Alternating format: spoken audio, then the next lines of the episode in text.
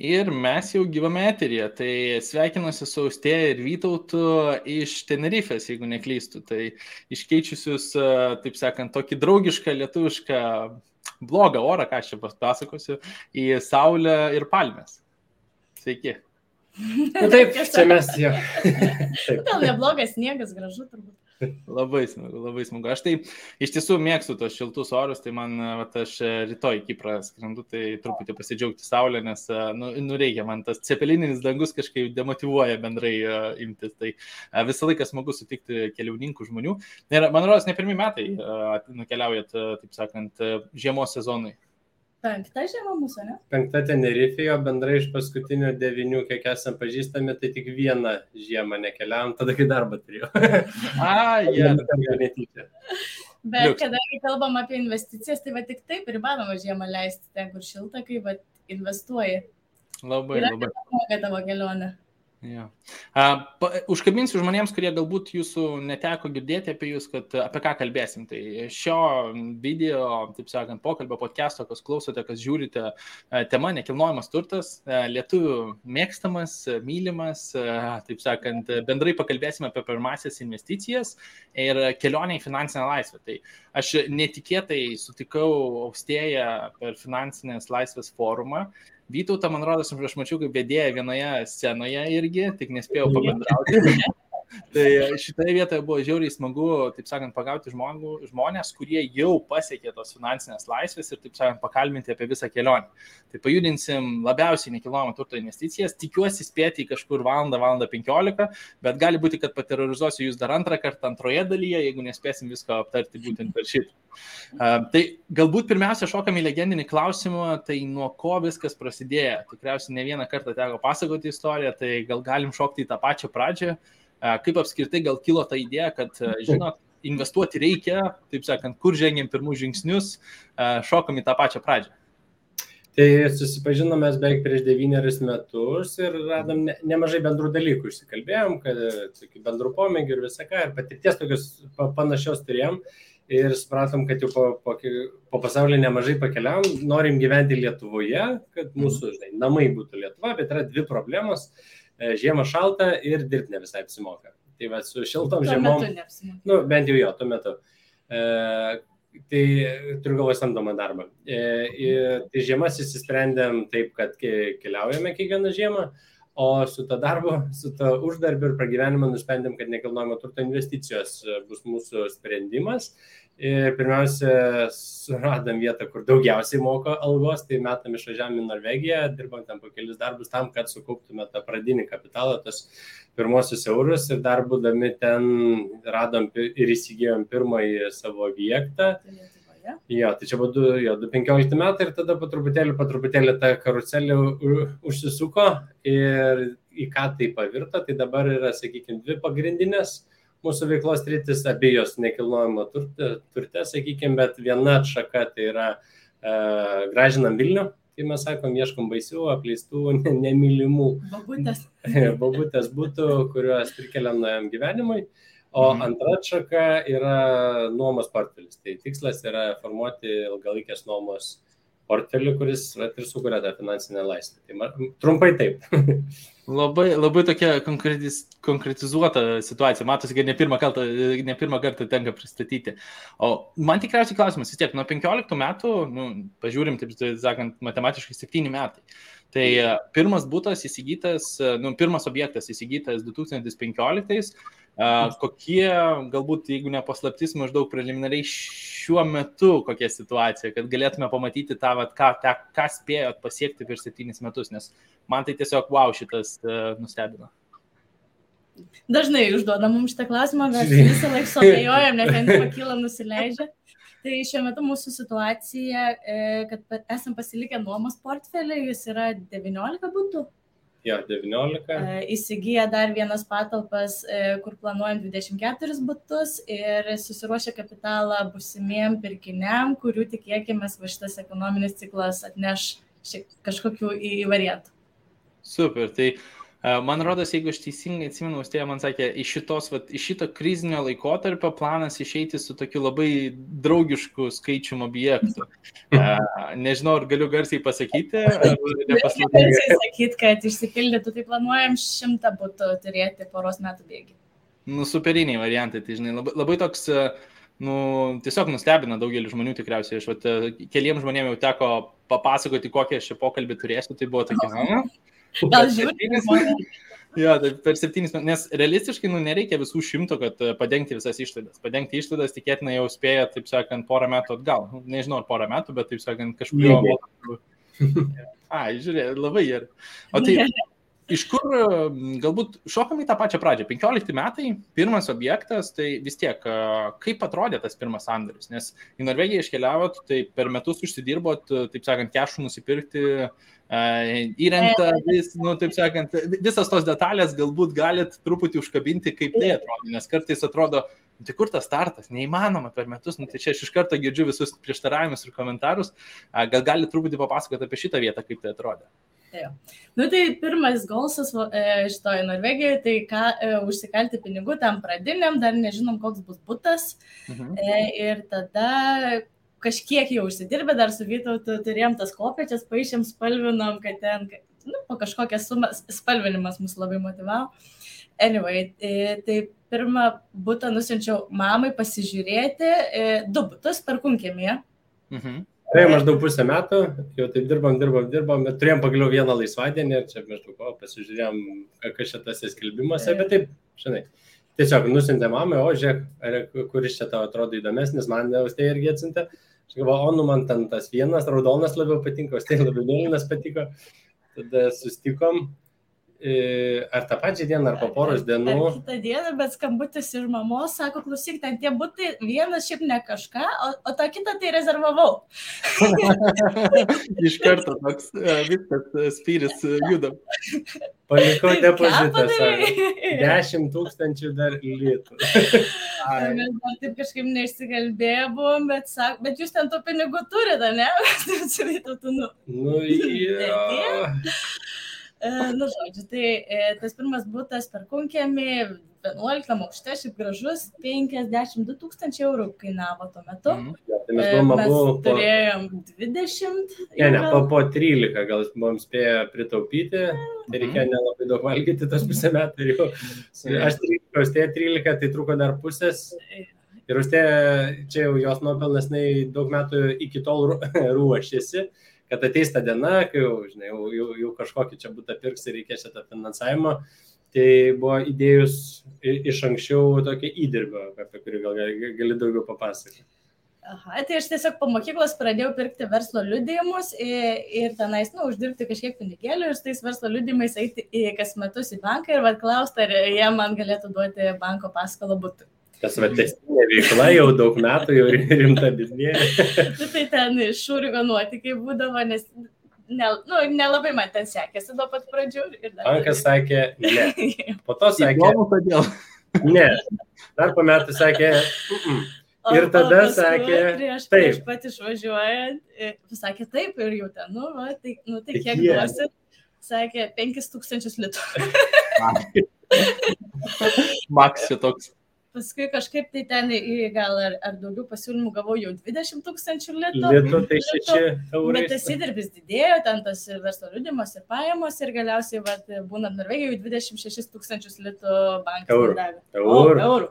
Jo, jo, ten susintėm viską, žiūrim, kad, žinai, suskaičiam, ką turim, trūksta 26. Susintėm jiem, laikėm špygas ir atsiunčia, sako, nu, galim maks finansuoti 26. O, ačiū Dievui. Tada jie parskrido į Lietuvą, suformino sandorį, nupirko, suradom nuomininkus, nu, tai čia irgi mama pagelbėjo, ten įgaliojimą padarė ir taip toliau. Tai jinai tam iškai pakuravo reikalus ir tada aš tą būtą pamačiau. Jau grįžom gyventi. Jo, po, po gerų pusės metų, kai ten jau grįžom į Lietuvą, reikia kažkas ten nuomininkam buvo reikalų, ar keitėsi nuomininkai. Žodžiu, žiūrėjau, o, fainai čia nusipirkom. Tai iš karto, taip sakant, pasiemant paskolą ir iš karto į nuomą. Tai pirmasis objektas, ne? Jo, jo. O kas galbūt e, tikriausiai toks e, vis tiek pirmasis e, sandoris, suprantu, kad pastatė prieš faktą, mama šitoje vietoje sako, jau, rezerv, jau sumokėjau, taip sakant, rezervaciją. Kas galbūt, sakyčiau, sunkiausias momentas, būtent banko ta diskusija ir pasiskolinimas, ar ką įvardinti, nes aš spėjau, nusipirkot, nu nebuvo, kad iš karto nuomininkas atsirado ten per savaitę, ar jis jau buvo visas įrengtas, draugiškas, gražus. Jo, buvo įrengtas, jo, jo, ten visai greitai išnuomojant, tai turbūt čia buvo ta Jo, turbūt ir buvo čia ta finansavimo dalis, nes pati apsisprendimo ir visą ką tai kaip ir nepatyrėm. Čia, valstės mama tą patyrė. Jo, nuėjo, pažiūrėjo, patiko, dar ten būtų numeris kažkoks ten nefengšui buvo, sako, žodžiu, žodžiu gerai, jaučiu, už žodžių pinigus, sako. Nu, tai, tai jau tada jau šitas atkrito, kas dažniausiai yra sudėtinga, tai jau labiau gal finansavimo dalis buvo ta sudėtingesnė, kur jau reikėjo mhm. kažką sugalvoti. O tada ta kita dalis, kur pradėt vis dėlto nuomoti, tai e, patys, nu dabar su mamos pagalba, aš kaip suprantu, kažkiek buvo užsiemus šitą veiklą, nes dažniausiai irgi patirties šitoje vietoje ne kiekvienas turi. Ar aš klystu šitoje vietoje? Ne, neklysti, tai kiek, nu, kokiu dešimt metų iki tol gal nebuvo. Dešimčia metų anksčiau perskaitė, kiek jau sakė knygas ir, ir pradėjo uh, savo mėgom irgi ten vat, kažkiek investuoti. Mm Tai nuo to realiai pasi, užsikrėtė už tai arba pasėminti jos galvoje, o tada atitinkamai pas mane atkeliavo.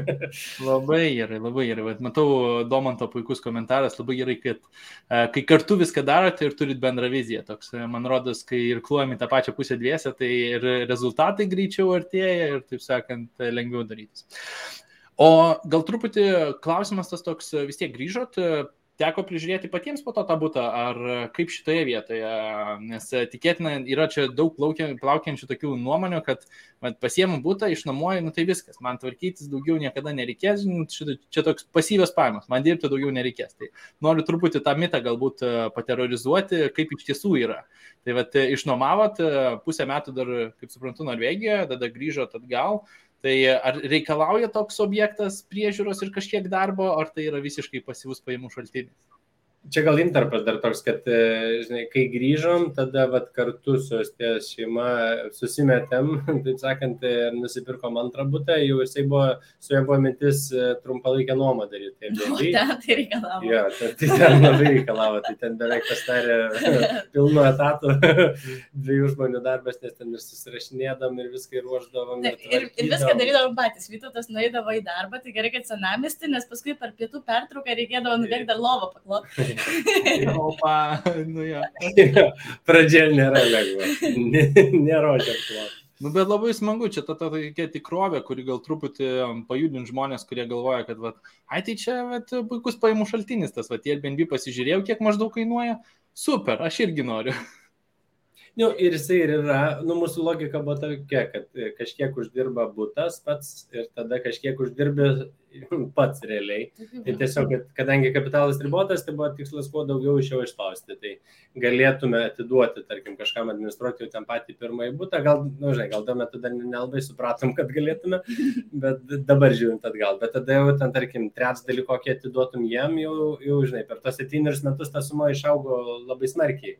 Tai tas kiekvienas nepaleistas, netiduotas pradžioje euras po to jau išvirsta į daug daugiau. Tai va, viena iš priežasčių, kodėl pradžioje apsimoka iš esmės. Bet atsigręždamas atgal galvoju, kodėl anksčiau taip nepadariau, kodėl man ten reikėjo. Aš kaip šitą ramybę, tas laiko sąnaudos čia labai būtų milžiniškus atgal, bet, nu, pradžioje kapitalas vis tiek tą sudėtinių palūkanų efektą labai įsuka draugiškai, tai leisti kad ir gal truputį pakentėti, nu, pasiekti finansinę laisvę per penkis metus toks atrodo, uh, nu, gralis čia investavimo kelionės bendrai paėmus.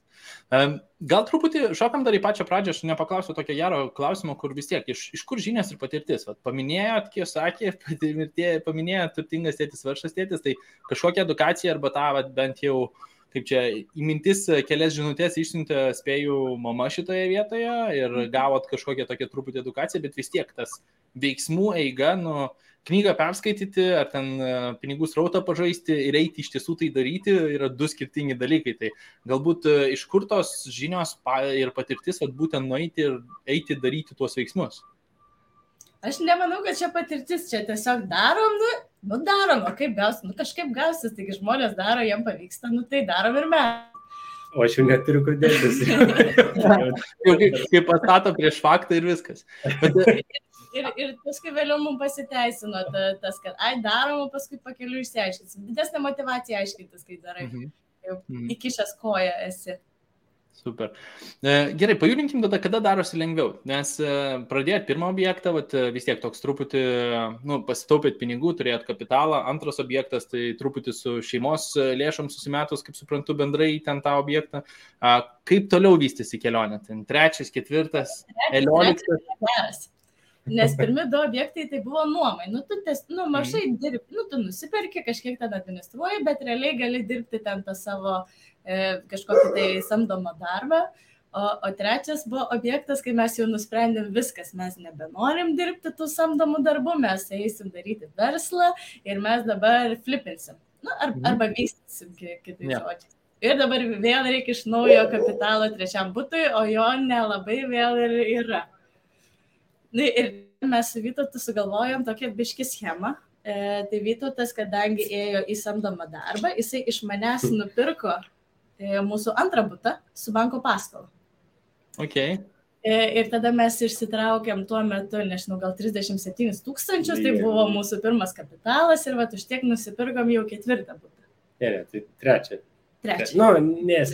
Bet žodžiu, čia buvo labai geras Bet Čia manevras. buvo, geriausias sprendimas tų metų. Jo, jo, Išsitraukėm tos pinigus, refinansavom, galima sakyti, Mhm. ir tada jau pa- patapiau flipų fondu, kaip vadinom, ir tada už jį ten pirkom teoriškai trečią objektą. Nu, žodžiu, tada jau, sako, reikia jau čia remontuoti. Jau čia didinti vertę kažkaip tais. Mhm. Mhm. Ir, žinai, vėlgi, patirties ten mažai buvo, supratimo irgi. E, Ir va čia atsakant į klausimą, geriau pačiam daryti, ar, ar profesionalus samdyti, tai pradžioj visai yra gerai, pačiam tai va irgi su to pirmu remontuotiniu būtų, tai tikrai mes daug patys darėm, tai žinai, ten ir Mhm. laminatą. Dabar klojom. buvo finansus apdyti, ką nors. Turėjom ten tokį meistrelį, bet ten tokį labai abejotiną. Tokį.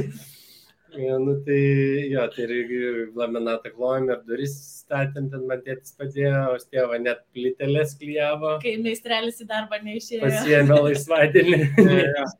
Nu, bet smagu vis tiek, man rodos, ta patirtis duoda tokį labai didelį pliusą, kad po to galit spręsti, ar taip sakant, ar, ar tai yra realistiška, nes aš, aš spėju, kad tas komunikacijos, nu, komunikacijos pusės su statybų darbininkais ateityje yra irgi labai toks stiprus įvykis. Tai tos e, rankų gal toks, nežinau, susipurvinimas, nežinau, ar teisingai vardinu, bet e, Bet jis, dalykas, pasibandymas iš tiesų, nu, tas angliškas hands-on, aš manau, labai daug pliusų atnešė. Mes ir, ir iki šiol tam tikrą dalim nepaleidžiam to hands-on, žinai, vis tiek padalyvavom, nėra taip, kad visiškai ten, žinai, vad, mes nedalyvavom, nematom ir panašiai, aišku, da, nu, jau ne, plytelių neklijuojam, ačiū Dievui, bet vis tiek išlieka arti, įdomu, ten kasdien ar kas kelias dienas ten nuvažiuoja objektą, pažiūrėti, kas ten padaryti ir panašiai, bet tas pirmasis, tas iš, iš, išsibandymas, tai tikrai daug davė, ne, vien tam, kad suprastum, kiek užtrunka, kaip sudėtinga, e, kiek tai potencialiai kainuoja, kad po to jau samdydamas kažką, tos jūs, nu, nu, čia labai sudėtinga, čia labai brangiai kainuos, sakai, o, Ar tikrai? tris per 3 valandas pats padarysiu, tai, nu, tai apie ką mes. Tai va šitos pusės patirties prasme tai labai svarbu ir atrodo dabar, blem, sudėtingų kelių ėjom, dabar čia atrodo, žinai, galėtum tą patį pakartoti daug paprasčiau, bet turbūt, kad ne, nes e, vis tiek kaupėsi ta patirtis, kurią gal ir labai taip sąmoningai jos nejauti, kad va čia dėl to tokį sprendimą priėmiau ar išdrisau kažką daryti, nes jau turiu patirties, bet iš tikrųjų tas labai daug lemia, kai jau kažkokią dalyką bandėjau, supranti, kad netaip ten sudėtinga ir panašiai. Aišku, paskui gavom komentarų iš būsimų pirkėjų, kas jums remontą darė. Tik adresą pasakyk. O tai kaip manot, vat, įdomu dabar vat, paminėjai tas klausimas, e, daryti pačiam ar samdyti kitus. Tai pačioje pradžioje būtų efektyviau vis tiek patiems e, žmonėms, kurie galbūt norėtų sekti panašių kelių, ar būtų pravartu pasibandyti, ar e, jeigu, sakykime, finansai galbūt ta pradinė situacija leidžia, iš karto šoktumėt į, nežinau, statybų, taip sakant, darbuotojams perleisti visus šitos darbus. Gal priklauso nuo motivacijos, nes jeigu tai yra tik investicija į būtas ir toliau tavo tikslas dirbti savo mėgstamą darbą, tai tikrai neverta ten gilintis ir, ir žinot kiekvienos elementarios smulkmenos. Bet jeigu tai pereini visiškai į šitą sritį, tai tikrai gerai yra susipažinti, mhm. kad ir nuo pagrindų. Ir tada, kuo neužsibūti, ir, ir, kuo ir greičiau. Sekančiam objektą atiduoti profesionalam rankas. Taip, nu, edukacinė dalis išmokti vos ne. Atsiprašau? Edukacinę tą dalį labiau išmokti iš tos patirties ir tada jau judėti. Supratiminė tokia, kad su, iš ko čia susidaro, kaip, kaip, kaip čia yra. Ir dabar mes esam dėkingi savo darbų vadovui, kurio dėka mes galim būti Tenerifeje, o darbai toliau vyksta. Tai čia... Tada lengviau ir Jeigu patys pakliūtume sienas, tai... Čia aš, nu, aš jaučiu čia partnerystės irgi dar viena tema, kurią irgi užkabindanėsiu. Nu, vis tiek dabar uh, pirmas, antras, trečias, ketvirtas, tai atrodo labai, man, man tai labai tas smagus efektas, kur ateinu, išsibandau, padarau klaidų, einu toliau, labai greitai mokaiesi, kai esi tokiuose situacijose, tai labai greitai per tą vietą. Bet kada pasidaro lengviau? Tai vis tiek pakalbėjome apie pirmus kelis objektus, dabar čia, nežinau, metų dviejų bėgėje planuoti išeiti su šimtu objektų. Nu, didžiulis kelias. Tai ar lengviau darosi jau po to, nežinau, trečio, ketvirto, penkto, ar palengvėja tik tai po dvidešimt, kai jau turim apartamentų, taip sakant, blogus, kada pasidaro tas toks E, prijungti objektą prie, taip sakant, egzistuojančių sistemų, atrodo, nu jo, na, vedžiobam, taip sakant, šį mėnesį, taip sakant, padariau, nu jo, judam toliau. Tai tikrai ne ketvirtas, penktas, šeštas, dar nelengviau, nes tada perini dažniausiai tokį etapą, kad prisisamdai smulkių, uh, pavienių. Pavienių visokių tai darbuotojų, ten atskirai plitelščiką, e, elektriką, santechniką, laminato klojėją, sienų mhm. dažytoją ir visiems šokinėjai už nugaros ir bandai parodyti dabar tu tą daryk, dabar tu ir tada jis sako, bet čia ne aš, e, kodėl aš turiu užnešti daiktus į viršų, jeigu aš esu elektrikas. Nu. prasideda. Tai va, ta, tas etapas dar nėra nieko lengvesnis. Mhm. E, ir mums palengvėjo, kai mes susiradom tikrai gerą darbų vadovą, kuris prisėmė atsakomybę, kuris sugainioja tuos visus e, atskirus pavienius žmonės. Jo. Ir prisėmė atsakomybę ir garantiją už darbus, va tada labai palengvėjo. Tai jūsų dabartinė komunikacija, jeigu aš taip teisingai girdžiu, yra su vienu žmogum, kuris jau bendrauja su ten visa komanda arba komandomis e, ir pagrindė viskas eina per vieną žmogų. Taip, taip, taip, taip. taip. Greičiau, kokybiškiau ir, net, ir netgi pigiau. Nors Mano... atrodo, kad papildomam žmogui moki pinigus, nes jis nu, irgi jam turi likti iš esmės, mhm. bet per tai, kad greičiau padaro, tai jau mums yra gerai. Ir geresnį daiktą padarai, nes... Ja. Laiko sąnaudos irgi tikriausiai. Jo, ir pigiau, nes jeigu tu ten samdažnai atskirus, tai kiekvienam už atvažiavimą realiai mokai. Jau be tūkstančio eurų nevažiuos elektrikas, be tūkstančio eurų plitelių niekas nekliuos ir taip toliau. Tai kai atiduodi už ten, žinai, x tūkstančių objektą, tai jau tada, žinai, sus, susiderini ir gal galtinio variantą dažniausiai net ir pigiau. Yes. Nu, jo, o kaip manote, jeigu žmogus, sakykime, eina tuo keliu, na, aš visą laiką galvoju dabar žmonėms, kurie galbūt norės sekti iš paskos, taip sakant, tokia, tokia situacija. Vertėtų iš karto galvoti apie darbų vadovą, vat, surasti žmogų, kuris būtų atsakingas ir, taip sakant, kad nešvaistyti savo laiko šitoje vietoje su, jeigu mes pasakom, kad jau išmoko tokių praktinių pagrindinių detalių ir iš karto, taip sakant, juda toliau. Taip. Taip, taip. Ir tada atsiranda, nu, va, pasitikėjimas, nebereikia ten kiekvienos samatos skaičiuoti, dėrėtis ir viskas žmogus dirb, žino, kad tu su juo toliau dirbsi, jisai tau skaičiuoja turbūt geras, palankės kainas, e, mhm. viskas tada yra gerai kažkaip taip. Ja, ieškotų, ne, nežinai, ne, nebūtinai pirmas pasitaikęs jau atitiks lūkesčius, tai mhm. tai čia procesas, bet, jau, bet iš principo verta greičiau į to proceso, surasti to žmonės, su kuriuo susidirbi ir kaip aš tiesą sakau, žinai, kai tampi partneriais, jam gerai, tau gerai ir, ir visiems gerai, tada, žinai, daro ir greičiau, kokybiškiau, ir dėl tavęs tengiasi, kai tau, žinai, kažkas ekstra atvejs, tau reikia ten suspėti iki fotosesijos ar kažko, tada jau, žinai, turi dar to socialinio kapitalo, kad gali, žinai, jeigu tu gražiai ilgės, tai ir dėl tavęs pasistengiasi. Nu, partnerystės čia stiprus dalykas, aš manau, visą laiką tokių, savo, savo srities profesionalų reikia prisigaudyti iš skirtingų sferų. O e, kaip e, dabar, jeigu pakalbėjome, taip vis tiek, e, tai spėjau, koks dešimt objektų šitoje vietoje jau pradėjo išsisprendinėti, taip sakant, darbų vadovas, ar galbūt truputį daugiau.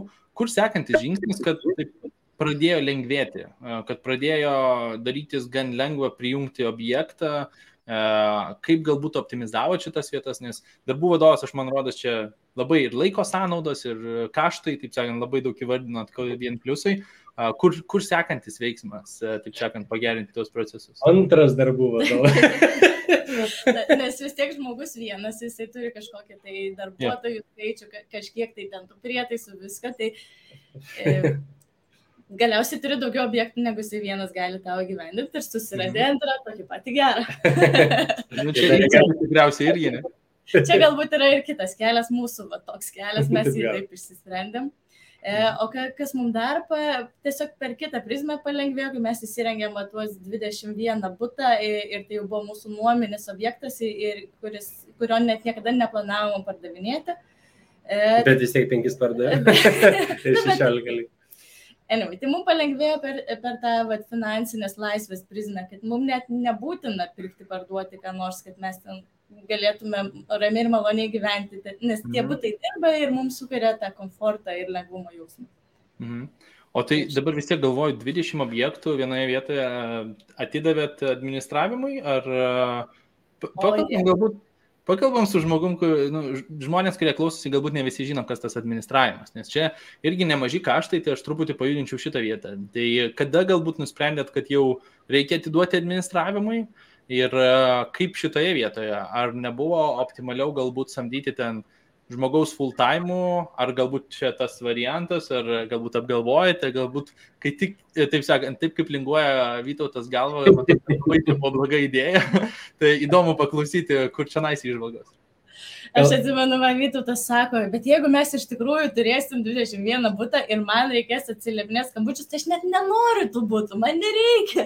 Čia gal, jo, gal prieš tai dar tai su trumpalaikė mes turėjom, žinai, irgi vieną būtą, tada dar mhm. pridėjom irgi, iš pradžių ten viską patys tarkim, po to galų galę tvarkyti atsirado, po to galų galę ten vyruką pasisamdėm. Susirašinėtojas. Jo, susirašinėjo, tada ten kokia problema jis nuparašo, va, žiūrėkit, problema įsispręsti, okei, okay, ne visai tai veikia, tada jau atidavėm trumpalaikę nuomą pilnai pilnai administruoti tiem, kas tuo specializuojasi. Ir tai čia pusantrų metų, kokiu iki pandemijos pradžios, jau, mhm. žinai, jau buvom atidavę šitą, jau patyrę, kad iš principo tai yra faina, kai trečią ryto neskambina, nes klube pametė raktą ir negali į namus įeiti. Nu, tai va, tokie visokie bairiai jau buvo e, atsibodę ir tada, kai jau pasidarėm tą didesnį objektą ir irgi ilgai diskutavom, kaip čia daryti, va, tu tie patys klausimai, čia samdyti vieną žmogų ar ką, ir tada prieėm prie to sprendimo, kad gal atiduodam administratoriam. Ir kai kaip tik turėjom su vienu iš ankstesnių būtų ten tokia situacija nemalonė su nuomininku, ten, žinai, sugalvoja, kad aš gyvensiu, bet nemokėsiu, bet neįsikraustysiu, bet nemokėsiu. Ir, ir, ir, ir, ir tas nuomininkas sako, mes sakom, tu turėsi išsikrauti, sako, bet kas mane ims su šuniu? Ir mes dar, kokiu dar, blin, šuniu? Dėkui, nesakė apie šunį. Bet, bet čia taip yra, ilgalaikė nuoma irgi yra darbas, jis gal ne kasdienis, bet taip skaičiuojant bent kartą į mėnesį, tu kažką turi paspręsti. Tai jeigu, jeigu 30 būtų, tai kasdien turi po problemą. Tai o tau ir finansinė laisvė. Tai va tame kontekste ir ačiū Dievui, kad jis buvo tuo metu toks, žinai, nemalonus, ten psichologiškai tai nefaina, čia viską minėjom, vis problema, ne, taip, nemalonu, kaip čia įspręsti, neaišku, dar mes per atstumą tuo metu, irgi ten nerifai buvo. Tai, tai, tai tada sakau, žinai, va, už tai duoda, aš to nemokamai 10 būdų nori, ne, nenori. nu, tada nusprendėm, kad va, ieškom, su keliais sustikom ir va, čia buvo kas 20 rugsėjas, nu, Liepa rugsėjas, atidavėm tą, tą daiktą mhm. palaipsniui. Tai Max Rentą išsirinko, Max Rent Partners. Ir tarsi linkėjimai jums labai labai mylim jos, labai labai džiaugiamės palengvėja gyvenimas, neįsivaizduoju, kaip reikėtų savarankiškai prižiūrėti tokį kiekį. Ir žmonės, ir vad lyginant, ar vieną samdyti, ar, ar tiesiog kompaniją, mano nuomonė visada yra, kad geriau yra kompanija, nes tada nuo vieno žmogus priklausai, vad nori žmogus dviejų savaitėm atostogų išėti ir kas tada.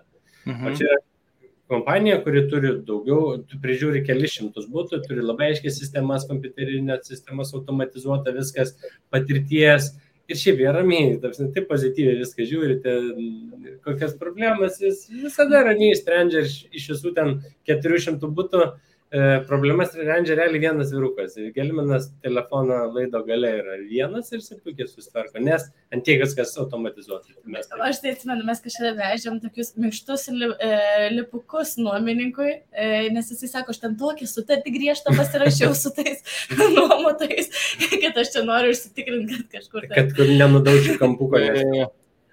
wow. tai vienareiškiškai administratoriam, kurie žino, ką daro, profesionaliai daro. Ir čia turbūt dar filosofija, kad, nu, turbūt tu kaip žmogus gali, tavo galva gali sugalvoti kažkokias genialias idėjas tuo metu, kai ten tus paprasčiausius darbus kažkas kitas padarys. Mhm. Paprasti čia, nenuvertinant, toli gražu. Ir dar mums iš principo patinka labiau dalykai, kur gali pradėti ir pabaigti. Administravimas kaip toks yra nu, nesibaigiantis darbas. Tu visada jį darai, mm kažką pradėjai, žinai, pabaigė, stėjai papkę, sudėjai lentyną, žinai, dan, važiuom toliau. Mhm. O tai kaip e, vis tiek 20 metai mes žinom, kas e, atiduodam, taip sakant, į e, visą administravimo dalį ir prasideda linksmybės. Tai pasaulinė pandemija. Kaip, kaip šita vieta paveikė? Daug nerimo, nedaug nerimo, kaip ir ramu buvo, nes objektų buvo pakankamai, ar šitoje vietoje E, nu, nekilnojamo turto tikriausiai ten mėnesių visiškai šokiravo, man rodos, ten, nu, ir nuoma turėjo būti paveikta, ir objektų pirkimo ten visas variantus. Kaip šitoje vietoje sprendėtės? Ar buvo kažkokių uh, idėjų kardinaliai keisti visą planą? Pasidalinkit, kaip šitai, nu, apskritai, kaip ta gal pirmoji tokia tikrai krizė būtent šitam planui praėjo.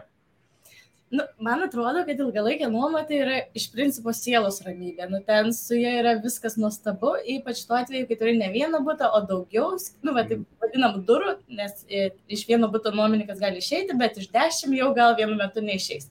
Mhm. Tai iš principo ilgalaikė nuoma čia yra geriausia, kas gali žmogui nutikti ir ramiausia nuo nu jos. O apie pandemiją, tai pirmas dalykas, ką padarėm, tai sustabdėm trumpalaikę nuomą. Jo, mes dar, dar iki paskelbent karantiną kelios dienas pradėjome, jau pa, ne, patys buvom Tenerife, tarp kitko tuo metu ir tada staigiai evakavomės Lietuvą, pas ne dieną spėjom grįžti, tada staigiai visus būtus permetėm, ką turėjom trumpalaikės, permetėm ilgalaikę. O kas liečia tą pirkimą pardavimą, tiesiog pasisekė, kad tuo metu, žinai, mes 19 gale buvom nupirkę va tą didesnį objektą, tuo metu ten renovavo visą pastatą, patruput vyko išorės darbai. Mhm ir mes sausio 15 gavom raktus, realiai, žinai, pradėjom vidų daryti. Tai mes kaip, kaip tik tuo metu nepirkom ir nepardavinėjom, žinai, rinkoje aktyviai nedalyvavom ir iki nuo sausio 15 iki rugsėjo 15 mes ten ramiai, žinai, krapštėmės renginėjom tos 21 būtą ir, ir, ir, žinai, praslydom tą, tą laikotarpį ir jau nusprendėm, kad ir tam objektai irgi bus tik ilgalaikė nuoma, nebemiksuosim. Mhm. Tai, va, Vieną sutartį atšaukėm.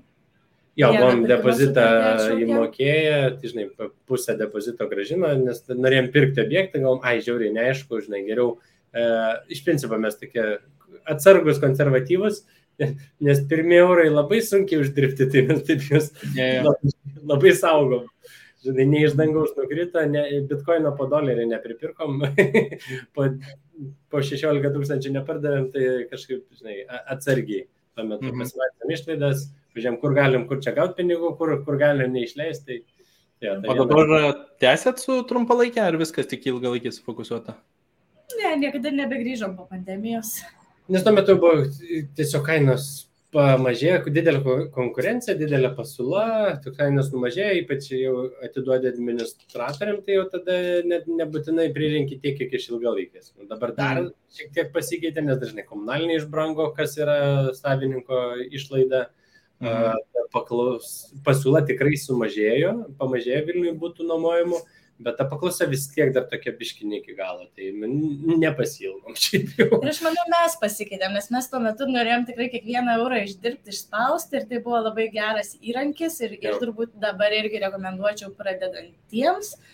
E, bet dabar jau mūsų kiti golsai, mums reikia skailinti, kad, nu, auginti viską jau tas kiekvienas euras jau nebe taip svarbu, kaip žinai, kiek dar galim pridėti. Mhm. Aš tikriausiai, nu, man tai labai smagu klausytis, bet pajudam truputį prie tos e, praktinės dalies. Tai e, vis tiek, e, galbūt kokio know-how, to vat, žinių pačių reikia žmogui, kad galėtų pradėti tuo užsiimti. Ar apskritai gali, taip sakant, išmokti viską eigoje, ar reikia kažkokių galbūt bent jau bazinių žinių ir jeigu reikia, gal kur jas gauti. Tai pajudinam šitą vietą truputį. Tai turbūt geriausia atsipirktų psichologijos studijos nes e, investavimas į nekilnojamą turtą nėra darbas su plytom. plytomis, tai yra darbas su žmonėmis, nes veikia objektą, tai tu dėriesi, tu kalbėsi su žmogum, su žmogum. Kai jau tu įsigėjai daiktą, bandai jį remontuoti vėlgi, jį remontuoja žmonės, ne, ne, ne kažkas kitas. Tai jau visai kitokia kategorija žmonių, kaip su jais bendrauti, kaip juos motivuoti, kaip išspausti geriausią rezultatą.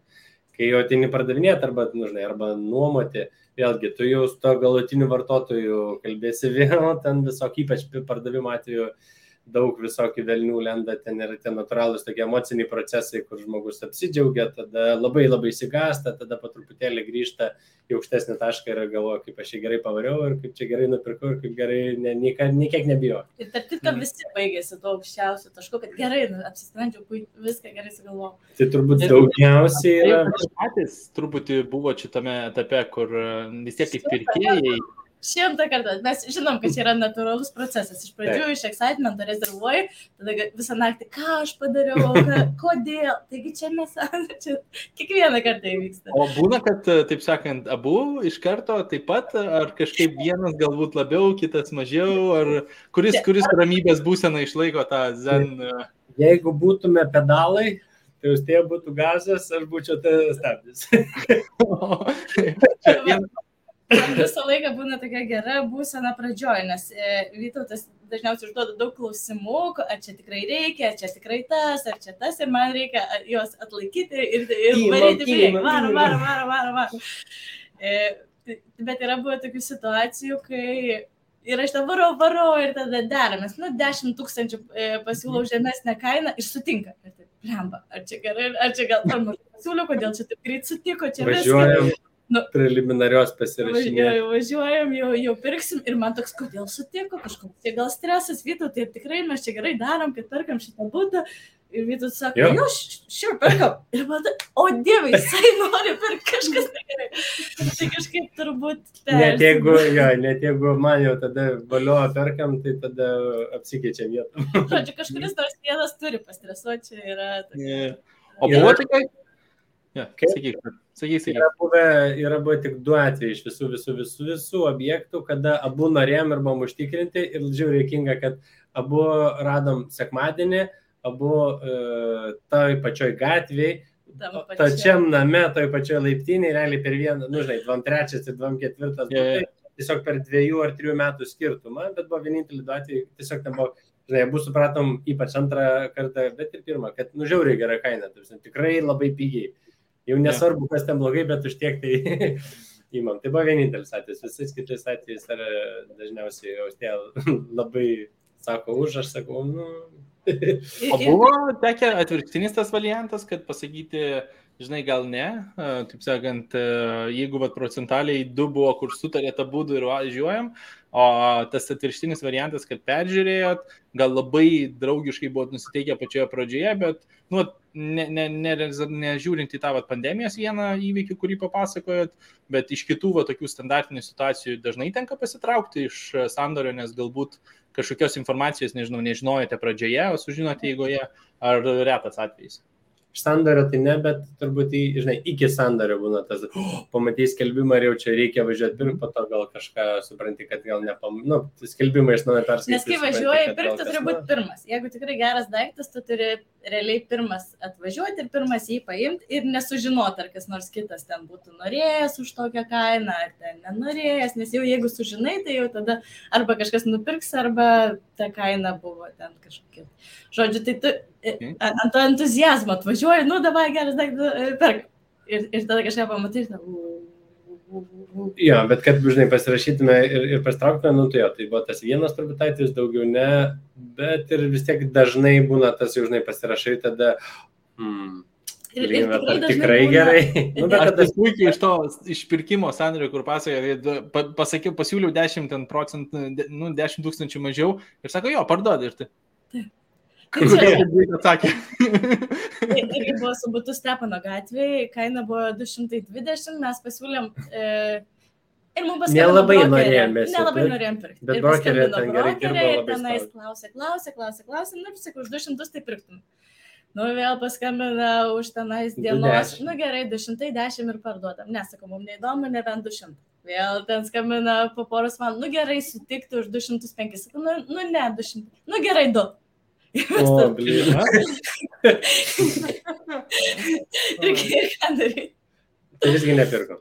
Ne, Tai ne. nelabai norėjom tiesiog Pasirodo, kodėl. ne. Ne, ir, ir už 200 buvo prastas dylas. Iš tikrųjų, nuo 200 reikėjo iš tikrųjų pradėti kalbėti. Gerai, pa- pakalbam truputį apie tą procesą, nes kaip, kaip atrodo pati objekto paieška, kur ieškote, į ką atsižvelgėte, ta pradinis tas toks skrynis, tai ar tiesiog paieškos sistemose, taip sakant, suvedu, kad ieškau maždaug tokių parametrų, kaip, kaip visą tai atrodo? Tai žinokit, yra tas brokeris, kuris po stalu laiko visus gerus dylus, niekam neduoda ir tada tu ten jam paskambini ir, ir jisai tau vieną ištraukia. Tik, kad mes tą brokerę nepažįstam. Ja, dar eigoje, taip sakant, ieškom, kai surasim, čia jau bus. Visi, visi, Je- visi. Jeigu žiūrite šitą transliaciją Ir pažįstate tą brokerį. arba esate tas brokeris, susisiekite. Jo, tai mes labai norim su juo susipažinti, bet kadangi nepažįstam, tai e, dažniausiai vis dėlto randam aruodį savo vis daugumą pirkinių. Helbeck, realiai tie žino mintinai. Galima tikrinti rodo duomenis pagal ties atmintį, kada, kur, kokia gatvė, viską Tai žino. už kiek parsideda. Ir realiai labai daug statistikos aruodė galima išmokti ir tada ieškoti kažkokių tai deimantų pelenų krūvoje ir, ir tikrai įmanoma rasti. Ir Jo. net Nes realiai tai aš kelis kartus teko bendrauti visi tokios nuomonės, kad kaip čia norų jau tas, e, tiesiog kiek, už kiek žmonės norėtų parduoti. Tai aš spėju, kad vis tiek nu, pa- padiskutuoti tenka dėl kainos nusimušinėti ir taip toliau, bet e, kad surasti įmanoma, nu, pan- paneigiam šitą mitą, surasti tikrai įmanoma, tikrai reikia atsirinkti, reikia mokėti ieškoti. E, O, kantrybės reikia. Mokėti ieškoti, mokėti dėrėtis, būti tuo geru psichologu. Jo, ir kantrybė, žinai, vi- vis, vėlgi, čia tos žinios, ne, mes, nu, nejokauju, kad už tai mintinai žino ruodą, nes tada, nu, ir labai specifiškai, nu, gerai, ne, ne visą Vilnių, tarkim, tas rajonas aplink centrą, kur mes, tarkim, da, dažniau perkam, bet e, gerai išmano, kas ta kaina gera, už kiek Mhm. išeina, už kiek galima, už kiek tokius anksčiau nupirko. Tik jau pamatai kažką, kas iškrenta iš konteksto gerąją prasme, ten tarkim pigesnis arba koks nors, tada jau, o, matai, geras dėlas, važiuoji pirki, bet susideda iš to, nu, žinai, ilgo, nuobodaus analizavimo. Nuobodaus. Nu, lab, nu, kam nuobodaus. Kai kuriems kam patinka, kam patinka. O tai ką labiausiai žiūrit, nes vis tiek, bet dabar paminėjot um, centro lokaciją, tai jaučiu centras ir centriniai ten aplink centrą egzistuojantis rajonai, nes uh, nu, vis tiek paklausa tikriausiai ilgoje perspektyvoje niekur nedings iš šitos vietos, tik tai didės ir didės žmonių kiekiu didėjant. Į ką dar reikia, nu, kaina tikriausiai vis tiek, jeigu mes tenais žiūrim į tam tikrą biudžetą, bet iš tokių dalykų, kur galbūt veikia ir mažesniem, ir didesniem projektam, į ką labiausiai atsižvelgėt? Tai čia turėtum dar paklausti, ar vystimui žiūrim, ar nuomai, nes čia yra du skirtingi dalykai, absoliučiai. Nu, tai pažiūrim pirmiausia galbūt į nuomos tą, nes man tai atrodo toks e, išvystymo, tu visą laiką pasilieki darbuotis ir aš manau, kad e, jūs nebūtinai galėtumėte sakyti, kad e, finansinė laisvė išvystymo pusės. Nebent ten vystimas ir tada mes jį išnuomojame. Bet nežinau, ar tiek darote. Tai labiau galbūt į nuomos perspektyvas, kad vat, būtent žiūrim į tą objektą, nes nu, pasyvios pajamos, finansinė laisvė toks susiderina. Tai gal pajudinkim būtent nuomos objekto paieškai, į ką labiausiai atsižvelgia. Tai tada visiškai ne centras ir netgi kuo toliau nuo centro, tuo įdomesnių dalykų galima surasti. Pavyzdžiui, mūsų būsimas tas projektas 24 būtų yra žemuosiuose paneriuose.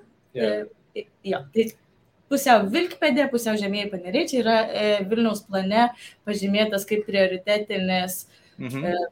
Zona, tenais e, galima bus statyti daugiabučius, vystytojai e, stambus išpirkinė žemės plotus, ten daug gamyklinių teritorijų, kurias bus nesunku konvertuoti ir galbūt e, po labai daug metų padaryti naują paupį. Tai mus domina va tokios dar neišpopsintos e, vietos, nes turbūt taisyklė numeris vienas žmonės nuomojasi visur. Ta prasme, ir žmonės, mano tėvai nuomoja e, būtą savo namo Rusiją. Su, Balsuos. Rusija su cokoliniais langais žmonės moka, nu, normaliai, nu, visiškai normalias sumas pinigų ir ten gyvena. Žmonės gyvena nu, mažiausiose studijose 8 kvadratų, visur jie gyvens. Ir tada skaičiuoji tiesiog atsiperkamumą ir dažnai senamesti tu turi tą prabangą, tą e, kažkokį tai jausmą, kad aš turiu būti senamesti, bet, bet atsiperkamumas jisai dažniausiai būna mažesnis. Okay. Jo, kokius kitus kriterijus patenkini, prestižo. savo, ar, savo ego. Arba galbūt ten planuoji, žinai, ten kai kurie perku nuomai, bet ten vaikų 10 metų, tai ten po 8 metų, kai bus palametis, jam atiduosi. Nu, visokių būna papildomų. Ir, ir dar labai dažnai žmonės perka nuomai tokį būtą, kuriame patys norėtų gyventi. Nepaisant to, kad jie gyvena kitur, bet turi atitikti mhm tos pačius kriterijus, kas yra šiaip tai nu, nesąmonė, nes nuomai dažniausiai geriausiai atsiperka maži būtai, tokio ekonominio stiliaus, dažniausiai studijos, svarbu, kad būtų maža savikaina to būtų. Mhm. E, ir turbūt čia yra klaida ieškoti kažko tai tokio, kur tau tiktų. Mhm. O tai ką tai ne, ne centras, paminėjai, kad vis tiek Rajonas dabar vat, yra paskelbtas, kad uh, bus, uh, taip sakant, daug daugiau investicijų pritraukta per ateities ten kelis metus. Tikriausiai nebuvo paskelbta tada, kai pirkote, nes uh, kainos jau būtų iš karto išbrangusios. Ar jūs jau žinojot kažkaip šitą? Ne, ne, negreitai bus. Jo, dar čia tikrai užtruks, kadangi nuominį daiktą mes turėsime ilgai, daug metų. Tai ieškom tokių vietų, kurios dar nėra šiandien labai fainos, kurios yra, nu, tai reiškia, brangios. Mhm. E, Papaupį nepirksim būtą nuomai, nu, nes ne, ne, neatsipirks niekaip. E, bet tokias vietas, kurios turi tiesiog didesnį potencialą vertės kilimui dėl aplinkos gerėjimo iš esmės. Tai reiškia, kad mhm. dabar saliginai maža savikaina, žmonės jau po truputį jau, jau visai nori ten gyventi, o ten po 5, po 10 ar 15 metų bus e, labai, labai fainai. E, anksčiau mes buvome Stepano gatvės tokie ambasadoriai. ambasadoriai, nes visi būtai būdavo Stepano gatvėje, nes stoties rajonas kaip ir tokia jauki, ypač ten trumpalaikiai nuomai, užsieniečiam patogu, nes e, jo yra tai oro uostas, bet patys žmonės, nu, kažkas mėgsta, kažkas nemėgsta. Mhm. E, Tai dabar jau turbūt visai mėgsta Stepano gatvę, žmonės jau mūsų būtų ten mažiau, tada peršokom į Panerių gatvę, tai jinai yra palei geležinkelį ir jau tenais vėl vystosi nauji e, daugiabučiai, tai dabar šiek tiek vėl tolstam. Jo, nes mes 19 metais pirkom, nuo 18 pradėjom pirkti, tai 18 ten atrodė Panerių gatvė kažkokia nesąmonė, kol jau ten susidarėme 19 atėjo jau prasidėjo ten biškai judesio, dabar, žinai, greitai man sklypė lelyje Lelijos klipė ten paskelbta didžiulė konversija šalia daugiabučiai, Smolensko gatvė, ten Ugnius ir Baltikės ir Management visą gatvę atnaujina, Hainerį šalia stato, verslo centras kitų gatvės pusėje. Tas veiksmo labai. Dabar labai draugiškai atrodo visas tas vietas. Ne, nu, dar keli metai. Porą metų tai praėjo. Jo, jo, tai trys, nu, Lelija pasistatys ten bus. Tai kada nors gal ir Pagrindinė tai idėja ir yra tas va, tendencija numatyti, kur tai atrodys patrauklų po 10-15 metų. Ar teisingai aš e, girdžiu? Tiesiog ne, neskubėt mokėti labai daug už kažkokią Taip. prestižinę vietą. Taip, dviejopai. Čia visų pirma dėl to, kad labai prestižiniai vietoj tiesiog dabar labai jau brangu ir tai mhm. reiškia stipriai neigiamai e, paveiks tavo atsiperkamumą. O mhm. dar turi tokį papildomą, kaip jau, bet jau papildomą galimybę, kad gal ir turto vertė pakils. Mhm. Nes tiesiog, bet visų pirma, tai apie, apie atsiperkamumą kalbai. Mhm. Na nu, gerai, tai sakykime, nu, surandam tą objektą ruodę norimoje vietoje už norimą kainą, uh, Kur judam toliau? Tai pačioje pradžioje finansavimas irgi buvo didelis klausimas ir galbūt į tą vietą labiau atsižvelgiant, nu dabar vis tiek turite ir tikrai didelį portfelį ir pajamų didelį kiekį keliaujant į jūs, tai tikriausiai galite nusipirkti už savas lėšas, bet galbūt pačioje pradžioje kaip tai atrodė, ar tai buvo uh, labiau su paskolom, su verslo paskolom, su būsto paskolom, su kuo dažniausiai tvarkėtės į finansavimą, ar labiau, kad, taip sakant, iš nuomos atkeliauja pakankamai pajamų, iš flipinimo to portfelio, bet vis tiek flipinimo portfelis aš tikriausiai į flipinimą ir buvo skid labiau fokusuotas. O nu, nuomos... Auga, auga ir po to eina į šoną, tai, tai logika tokia. Žinai, smagiau yra uždirbti pinigus negu pasiskolinti. Tai toks iš principo, žinai, anksčiau ir vėliau juos reikės uždirbti, net jeigu ir pasiskolinai. Tai logika tokia, paskolom nepiknaudžiam dabar ypač, bet ir, bet, bet ir niekada labai nepiknaudžiam. turbūt, e, žinai, dabar laikotarpis ne visai tam palankus, kai jau čia vėl jau labai aiškiai atsisuks į viršų, tai tada gal reikės agresyviau daryti, bet iš principo, žinai, kaip prieš tai sakiau, mes gan konservatyvus, uh, pinigų vertė tokia, nu, žinai. Nu, bet planas labai jūsų, tas konservatyvus planas labai gerai veikia, tai čia, kaip čia, baltai pavydžiu, tai iš tos pusės. E, konservatyvus ir ambicingi, tai jeigu mes norime nusipirkti pastatą, tai mes tiesiog nu, išsikeliam golsą, suspalvinam tos langelius, kad reikia uždirbti tiek ir tiek pastatų ir nusiperkam. Nu. Mhm. Ir viskas. Labai. Bet realiai jo, mes turim e, mūsų pati idėja, kad galėtų būti maksimum finansavimas 50 procentų banko. Mes kol kas tiek neišnaudojam ir nenorim, nes manom, kad palūkanos kils ir, ir, ir nenorim tuo metu būti įsiskolinę daug. Tai šiuo metu gal 17 procentų e, mhm. paskolų, iš jų dalis e, yra tėvų kažkada paskolinti pinigai, už kurias mes mokam palūkanas, yra bankas, unija ir... Čiūkis ir draugės tėtis. Kuriam jau dabar gražinsiu. ja, tas labai braidžiai. Nu, čia, taip sakant, iš finansavimo, bet lyginamai maža suma. Taip, jeigu įmant vis tiek visą portfelį, tai didžioji dalis finansuota iš, tai aš spėjau, didžiausia dalis buvo portfelio finansuota iš to sėkmingo flipinimo. Realiai jo, tai tokia logika irgi, žinai, ten vat, augini, augini tą fondą ir tada mhm. jau jis pasidaro per didelį, nu, šitą nu, šiek tiek per didelis, jau, žinai, turi labai daug vienodų objektų vienu metu daryti tiesiog nelogiška. Ir mhm. tada, kaip e, tam televizijos žaidime, kas laimės milijoną, kur 15 klausimų iki milijono, atsakai 5 jau nedegantis suma. Tai logika panašiai, jau kažkiek uždirbai, tada ištrauki iš tos aktyvesnės, rizikingesnės veiklos ir jau dedi į nuomas portfelį, jau taip priparkuoji, tada jau vėl toliau sukosi, su mažiau pastangų vienas dalykas ir tokia, žinai, saugesnė, tada vėl ten judi iki kitos sumos, vėl pasidaro, jinai, tarkim, per, per didelė nepatogi, jau va, perki kažkokia vėl didesnė. Labai didelės problemas, tu žinai, ne, ne didelės sumos. Nesugalvoju. Nesugalvoju. Žodžiai kažkaip. Ne, vis, viskas gerai, labai, labai gerai skamba. O, gerai, aš, aš dar norėsiu galbūt ir dėl to vystimo truputį pakamantinėti, bet matau, kad mes jau beveik valandą prakalbėjom, tai norisi truputį dar kelis klausimus irgi užduoti. Dėl sekančių žingsnių, pavyzdžiui, nuomas procese. Tai įsigijot objektą, sakykime, arba iš nuosavo finansavimo, arba ten su tam tikrom finansiniam įstaigom pagalba. Kas toliau? Vis tiek tikriausiai yra paruošimas tos, to objekto. Ar jūs visą laiką taikote į objektus, kurie būna uh, sakykime, draugiški ir gali būti tiesiai į nuomą paleisti, ar labiau žiūrite kaip tik to, kad reikėtų įdėti tam tikrą darbo kiekį, pakelti vertę ir tada Tai gal truputį galit aptarti šitą vietą, ko maždaug ieškote ir kaip ta transformacija atrodo. Tu nori. e, tai pastaruoju metu mums pradėjo patikti konversijos, tai reiškia, pavyzdžiui, apleistas, nežinau, pastatas arba pastato dalis, nu, nebūtinai apleista, bet, nu, nenaudojama kažkaip funkcionaliai. Mhm. Ir, ir ją pritaikti, pritaikom gyvenamosiam patalpom. Tai šiuo mhm. atveju turim uh, buvusias administracinės patalpas, jų yra 500 su viršum kvadratų. E, mhm juos reikės padalinti 24 būtus.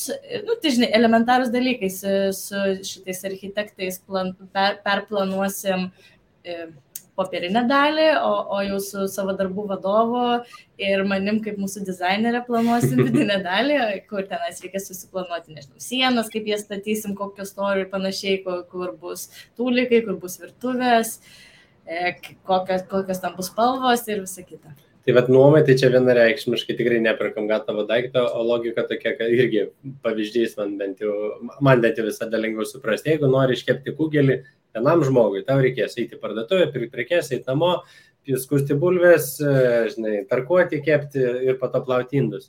Jeigu norėsi iškepti dešimčiai žmonių, tai reikės lygiai tą patį, tik biški daugiau bulvių paskusti. Tai reiškia, dešimt būtų įrengti e, yra ne dešimt kartų sunkiau negu viena. Yra tik truputėlį sunkiau. Tai kai darom nuomai, tai irgi nedarom po vieną, o tada jau va, didesnės patalpas ir jau tada daugiau vienu metu, tokia sinergija, kurio, ko pasiekoja, žinai, tikslas mažinti savikainą daikto. E, per, nu, žinai, tiesiog e, efektyviau viską padaryti, kad daikto savikaina, kai mažėja, tai išnuoma ves už tą pačią sumą, jau tavo atsiperkamumas bus geresnis. Tai logika tokia. Mhm. Tai jeigu aš taip apibendrinant truputį, galbūt labai pagreitintų būdų, bet Mhm. Rodė tikrai galima rasti objektų, galbūt netokiose populiaresnėse vietose, ne už galbūt hypintose, taip e, truputį už anglizmus galbūt nesupyk žmonės, kas gali būti labai preliminariai pelninga ateityje, nebūtinai super pelninga būtent momentaliai šiais metais. Sekantis žingsnis - darybos, pirkimo tas e, irgi momentas, kad tikrai apsimokėtų jums, psichologinis pasirašymas, visa kita. Finansavimas dažniausiai, taip sakant, didžiaja dalimi iš jūsų per daug įsipareigojimų neprisėmant šitoje vietoje. Ir tuomet darbas su rangovu, rangovo komanda arba rangovais, kaip supratau, kad būtent didesnį kiekį objektų paruošti vienu metu. Ir tuomet visą tai, kai jau paruošta, priduoti administracinėms nu, priežiūrai, kad ačiū viso gero, taip sakant, man, man tik, aš tik čekiukų susirinksiu. Ir tada žiūri peisėros apsa, kada čia, čia, čia, čia, čia. Labai, labai smagiai. O tai gerai, pajudinam truputį, ką darytumėt galbūt kitaip arba kokių klaidų bandytumėt išvengti, jeigu taip visiškai iš naujo pradėtumėt šitą procesą. Kaip atrodytų būtent tie žingsniai, gal pagrindinės tokios mini klaidos, kurių, kurių galvojate, kad galbūt truputį per ilgai, taip sakant, darėte patys ir galbūt reikėjo apsimti, tai gal galite pakomentuoti šitos vietos. Paklausai ir atsakėjai. nu, administracija jau, nu, bet aš manau, kad yra, yra ir kitų vietų čia, ne, ne tik šitą. E, aš manau, ne? kad iš tikrųjų turbūt dar drąsiau reikėtų elgtis ir, ir greičiau vat, ir susirasti tos statybininkus, ir greičiau susirasti tą pirmą tvarkytoją, ir greičiau susirasti administratorius, e, ir greičiau susirasti turbūt partnerius, su kuriais darytum didesnius dalykus. Ir mes patys e, dabartinėme savo etape irgi suprantame, kad neišnaudojame visų savo galimybių ir turbūt galėtume ir šiek tiek turėti didesnį įsiskolinimą ir daryti didesnius projektus su būsimais nuostabiais partneriais. Tai ir, irgi ir tęsiasi tas pats dalykas, kad kažką buvo galima greičiau išmokti ir dabar vėlgi jau reikėtų greičiau išmokti naujus. E, žiūrėti, turbūt, ja, į, į tą sekantį kitą e, lygį, mhm. žiūrėti ir greičiau stengtis pereiti. Taip. Ir, ir nes po to, žinai, perini, na, o iš pradžių čia kaip nepatogu, tada apsipranti ir tada fainai. Ir galvoju, kodėl aš anksčiau čia nedariau ja. tokių dalykų. Bet nepagalvoju, kad pala, taigi turbūt yra dar vienas. Ir greičiau ieškoti to e, nekomfort, naujo nekomforto, naujų neišbandytų uh, vietų schemų. Žinai, ir, ir, Daugelis visą laiką tas nekomfortas greičiausiai rezultato atneša, tik a, vis tiek išlipus iš nekomforto zonos labai nekomfortiškai, tai kartais tą gazina tą žingsnį žengti. Ir, ir, ir visą laiką klausiu, bet ar aš mokėsiu ir, ir savo pasakyti, taip, mokėsi, nes na, tikrai tikrai mokėsi. Bet čia, ar tikrai čia, čia labai jau reikia, nu taigi puikiai ir dabar susitvarko. Okay. Pajudinkim kokią gerą situaciją, kuri, nu, galbūt nebūtinai tokia gera, bet e, kuri situacija labiausiai sukėlė gal daugiausiai streso austėjai ir kuri galbūt vytautų, nežinau ar ta pati, tai e, gal turit kokią gerą istoriją šitoje vietoje. Nekenčiu visko, kas su vandeniu susiję. Didžiausias kad vanduo iš net ten, kur turėtų bėgti. Tai man vis, visą situaciją. Nu, didžioji dalis. Ir viskas, kas blogai su vandeniu, tai man labai stresuoja. Aš atsimenu, bet tas kažkuria iš tų situacijų, aš e, ar senukose buvau, ar kažką, ar skambina man vienas iš mūsų Airbnb svečių. Nu ir seniai sako, čia. jo, seniai kai tą darė. Sako, sveiki, aš čia turiu avariją namie. Ir aišku, angliškai šneka, ang, laužta anglų kalba, kad čia emergency ir tipo, there is water uh, on the floor, tipo, help. Ir aš taip, of, blem. Mm. Žodžiu. ką daryti, sako, už tai, pala, pala, pala. Kuris būtas? jo, kuris būtas? O mes tuo metu turim, nežinau, septynis, gal dešimt. Ir jis sako, in švento stepono gatvė. Gerai, gerai, gerai. Blemba, visi būtų kuris, šventas stepono. Kuris būtas? Kuris namas, koks adresas? Nežinau. Nežinau. Gerai, kuris namas? Raudonas toks ar baltas? Raudonas. Fū, gerai. Pala, užlipai į koridorių ir su kai kairė ir su kai dešinė. Nežinau. Yeah, nu, tai kairė... Gerai, kokios spalvos sienos? Baltos. Neba visur baltos. Ir ko mes juo išsiaiškinom, kur tai jam kažkas atsitiko. Paskui dar...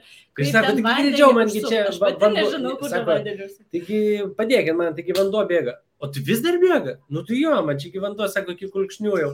Tai užsuk. Tu ko tu neužsuki vanduo? Tu kur užsuk? Nežinau, kur užsukti.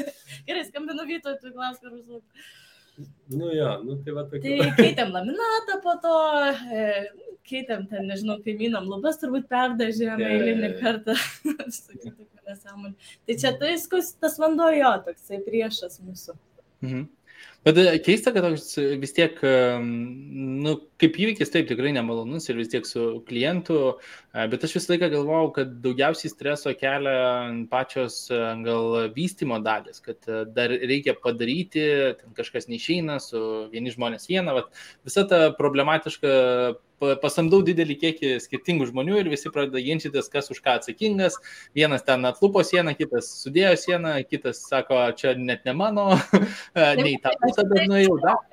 Mes šitą išsisprendėm su savo darbų vadovu ir čia mums nebestresas. A, ir viskas stresu. Irgi apie tą tinkamumą, žinai, geri žmonės, žinai, profai, ne profai irgi skirtingų būna e, ką labai vertinam, tai nes tų problemų situacijų, vadinkime, situacijų nuolatos atsitinka. Mhm E, labai vertinam, kai žmonės yra linkiai į sprendimus, o ne į problemas. Nu, žinai, skambina, žiūrėk, ten tas ir tas, ten nesigauna arba atsitiko, gerai, sakom, tai, nu, tai gerai, o tai ką darom, nu, arba tą, arba tą, nu, gerai, tai pirmą variantą. O ne kad, va, man čia tokia problema ir, tai, ką, nu, jūs čia man galvokit. Nu, tai... Negaliu dirbti. jo, negaliu dirbti. Tai bet vertinam, kai žmonės, jo, yra tokia stacija, nu, tai variantai yra A, B arba C. Nu, šitas brangesnis, geresnis, šitas pigus, bet prastas. Ir turbūt dar daugiausiai streso yra kaimynai. Ir, ir tie kaimynai kartais vat, užuodžia pinigus, kai pamato remontą ir galvoja, kaip, tai kaip aš čia dabar pas, jo, pasinaudosiu šitą situaciją, kad čia kažkas remontuoja būtą.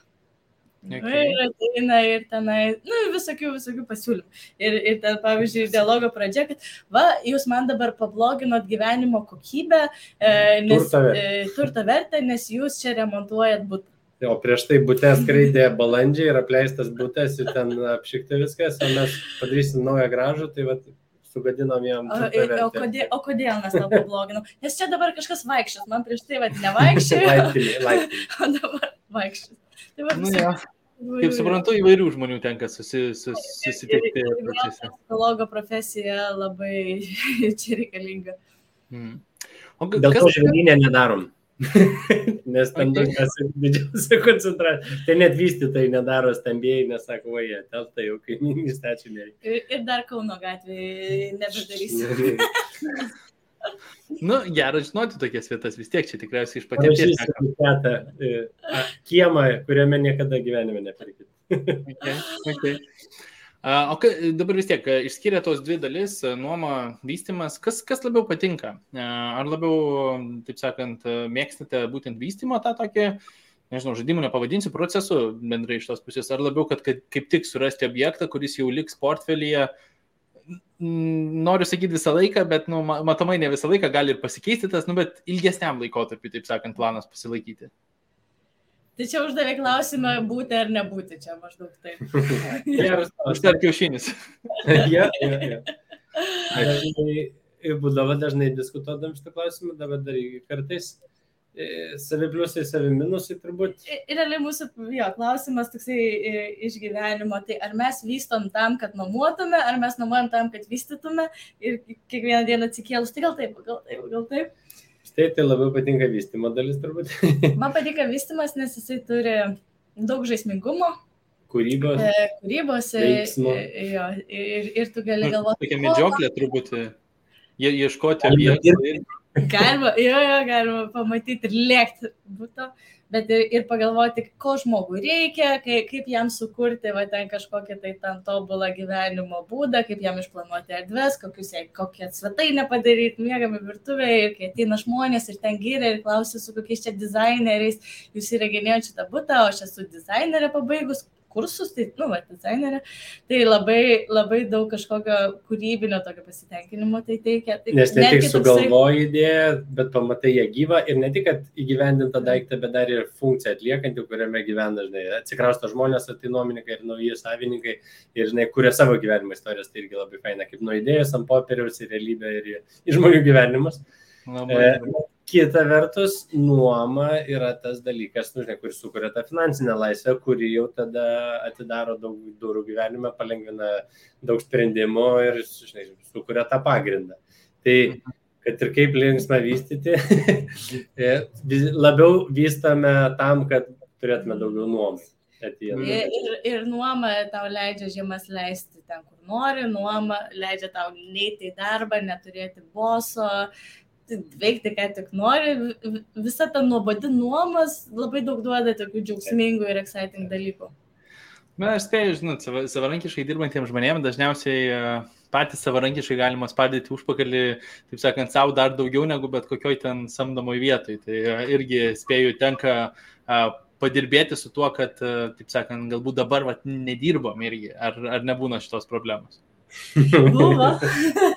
Mes su Vytautu, kai svajojom apie finansinę laisvę ir mes tuo metu galvojom, kad finansinė laisvė mums bus 24 būtai ir mhm. tie 24 būtai maždaug generuos gal ten 5-6 tūkstančius eurų į mėnesį ir, va, ir tai mums iki kaklo užteks ir mes va, keliausim po pasaulį ir, ir, ir va, viską permastysim gyvenimą iš naujo, tai čia buvo, prieš porą metų. E, ir dar pandemija, aišku, mums padėjo pasitikti tą finansinę laisvę ir, ir, ir vat, baigėm visus projektus, uždarėm šitą puslapį. Ir sėdim namie. Sėdim. Nes 20 rugsėjas e, karantinas, niekur keliauti negalima, niekur nueiti negalima, nėra ką veikti, sėdim namie, tai taip dvi savaitės pasėdėjom. Nu, čia tipo, jau, va, čia faina. Mums tą laisvę. Ir taip pastė sako, šitą gal pažiūrim kokį dėčiuką. o, gerai. Tai dar kaip įsitikinam, nu, kad iš tikrųjų patinka ta veikla, ne, ne iš reikalo. Nu, taip tai atlyginama ir pinigais, bet, nu, žinai, ne, ne, ne dėl to darai. Tiesiog, nu, žinai, ta kūrybinė laisvė ir viskas, žinai, susideda iš daug dalykų. Nu ir patinka. nu, tai pradėsim, žinau. Tai, o tai vis tiek tada, na, kaip per penkis metus finansinė laisvė pasiekta, tikriausiai perdėlioti tikslai, tai kokie nauji tikslai? Va dabar šimtas objektų, po šimto jau yra kažkoks tikslas, ar pirmiausia šimtą pasiekti? Pirmiausia, šimtą. Tada žiūrėsim, ar, ar jau sėdės. Ja, užteks, tada už poros metų vėl pakviesiu į pokalbį, sakysi, tai kaip su užteks. ar jau sėdėsi namie, nieko nesiveikia, ar jau čia vėl kažkam iškė. nu, tai dažniausiai tas kelionė ir procesas irgi savo toks pomėgis, man rodos, e, e, labai, labai kaip čia e, aistringai apie nekilnojamą turtą bendrai, kad įdomi tema, dominanti tema, taip sakant, matosi, kaip e, komunikuoja. Tai. Um, galbūt uh, toks uh, patarimo paieškočiau žmogui, kuris norėtų sekti jūsų pėdomis. Dėl situacija truputį keičiasi, 22 metai, 15 viena situacija, dabar kita. Uh, Ar yra kokių patarimų, į ką, na, sakytumėt, atsižvelgti, akcentuoju, nerekomenduoti, nes Lietuvos bankų priminsim, kad čia edukacinis turinys, bet iš tos pusės, kad realistiškai gal kažkokių klaidų nedaryti, o kaip žiūrėti į šitą sferą, ar tiesiog pradėti, tai gal turit kokių patarimų žmogui, kuris, taip sakant, žengia pirmus žingsnius iki tos pačios finansinės laisvės, kurią turi dabar. Mm. Aš labai filosofiškai galim atsakyti, kad jau tikrai Lietuvos bankų neužklius, jau niekaip. E, čia Tomas Bagdanavičius padavino knygą per e, šitą va, laisvas formą. Tai labai gera mhm. mintis parašyta, kad svarbu du dalykai - mokytis ir daryti. Nes jeigu darai, bet nieko nesimokai, nu, tu visada darysi tą patį, kartuosi tas pačias klaidas ir jokį aukštesnį lygį nepakilsi. Bet jeigu tik mokaisi ir nieko nedarai, tai reiškia, sėdė ant sofos, vizualizuoji ten tas milijonas, o realiai rezultato nulis. Tai balansuoti, derinti tos du dalykus. Pirmiausia, žinai, pradėti, e, mes irgi vadovavimas, kad done is better than perfect. Ta, žinai, svarbu pradėti, svarbu daryti Jeigu mokytis, tada vėl daryti, vėl mokytis, vėl daryti, tai ne, nepamirštų dviejų dalykų, kuriuos visą laiką balansuoti. Manau, čia viena iš. O aš dar noriu pridėti, kad e, atsižvelgiant į šiuo metinius laikus, jie tokie, vat, nu, neaiškus, kažkas ten, mm -hmm. ar, ar ta krizė bus, ar gal kažkokia recesija, bet tai yra galimybių laikai ir, ir, ir vat, turbūt tai yra ateina geriausias laikas per būsimus 20 metų kažką tai nusipirkti ir, ir pradėti šią veiklą. Tai mes labai laukiam e, to, to būsimo periodo ir manau, kad vat, kažkas, kas irgi laukia e, pradėti šitą veiklą, tai ateina labai geras laikas tai padaryti. Labai smagiai. Galbūt klausimas čia toks, nežinau, ar teko apgalvoti, bet e, ar planuojat edukacinę gal dalį iš savo dabartinio Nu, aš vis tiek noriu pavadinti verslu, nes labai daug tokių principų iš verslo pusės e, keliauja jau nebe tik, e, kaip čia, nebe tik efektyvi individuali veikla, bet tikrai ir verslu galiu pasakyti, vadinčiau. Ar planuojat daryti kažkokius mokymus arba edukacinį turinį arba kažką, kur žmonės galėtų išmokti iš jūsų tų know-how, nes aš visą laiką sakau, kad geriausia mokintis iš tų žmonių, kurie nu, pasiekė ir padarė tą, ko tu nori padaryti ir pasiekti. Nes e, tiesiog pasiskaityti ten kažkokią, taip sakant, edukaciją ir pasidalinti, nu, kiekvienas gudras. Nu, gal ne kiekvienas, bet didesnis kiekis gudras.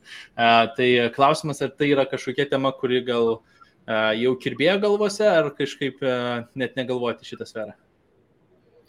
Galvojam, bet e, dar neartimoje ateityje, manau. Aš manau, kad turi būti tas žmogus, kuris pats save įkvėpė ir, ir pats savimi žaviesi ir tada turbūt norėsi visus pamokyti. Reikia prieš tai padaryti, o tada jau papasakoti, ne? tai mes gal taip iš šono atrodom, kad kažką esame nuveikę, bet, man, bet dar labai daug mums reikia nuveikti, kad jau ten iš tikrųjų galėtume atsakyti, va tai Supratau. Gerai, tai jeigu būtų žmonių, kurie norėtų po šito pokalbio, nežinau, užduoti ten pavienių klausimų, nes vis tiek turi tikrai daug know-how, ne prieš, kad susisiektų? Aišku, aišku, aišku. Taip, taip. Gerai, tai... Mokam, tai jau dabar galim pasakoti, o ką išmoksim, tai ten po dešimt metų. Super, aš manau, mes ateityje galbūt dar grįšim prie būtent vystimo ir flipinimo temų, nes čia irgi dar liko daug klausimų, bet nenoriu užbombarduoti per daug vienu kartu irgi, nes labai smagiai bendraujusi, aš man ta valanda taip greitai prabėgo, bet e, aš, kur, kur jūs geriausia būtų rasti, ar kurgi dažniausiai komunikuojate, ar čia LinkedInas, Instagram, e-mailas, aš paliksiu visas, taip sakant, komunikacijos vietas aprašymę, e, bet kur būtų patogiausia patogiausia gauti klausimus, jeigu iš publikos kažkas e, norės? Turbūt Facebook'e ir LinkedIn'e, manau, patogiausia. Cool. Tai ten ir padės. Tai susiraš. tai padėkosiu Jums dar kartą, kad antradienio Tenerifės vakarą iškeitėte į tokį edukacinį turinį, kuris okay. Jo, po, nu, popietę, pas mus jau septynės vakarą. Pas mus dar saulė, tik už valandas leisis dar. Labai pavyzdžiui, pas mus tai jau taip tamsu, kad žegė. Tai. O šiaip manau tikrai dar pabendrausim ateityje, tai labai smagu, labai naudinga ta informacija, tai labai draugiška, kad taip nuoširdžiai nu, sutikot pabendrauti bendrai pirmiausia, o to pačiu ir atsakėte tiek daug terrorizuojančio Emilio klausimų, tai labai smagu žinoti tos visus know-how. Tai tiek šiam kartui ir tikriausiai tikriausiai iki pasimatymo kitą kartą. Tai ačiū labai už kvietimą, tikrai malonu susipažinti ir, ir mielai žiūrim ir kitus tavo video. Tai ačiū, kad dalinies ir ačiū, kad pakvietėmus pasidalinti. Gerai. Iki.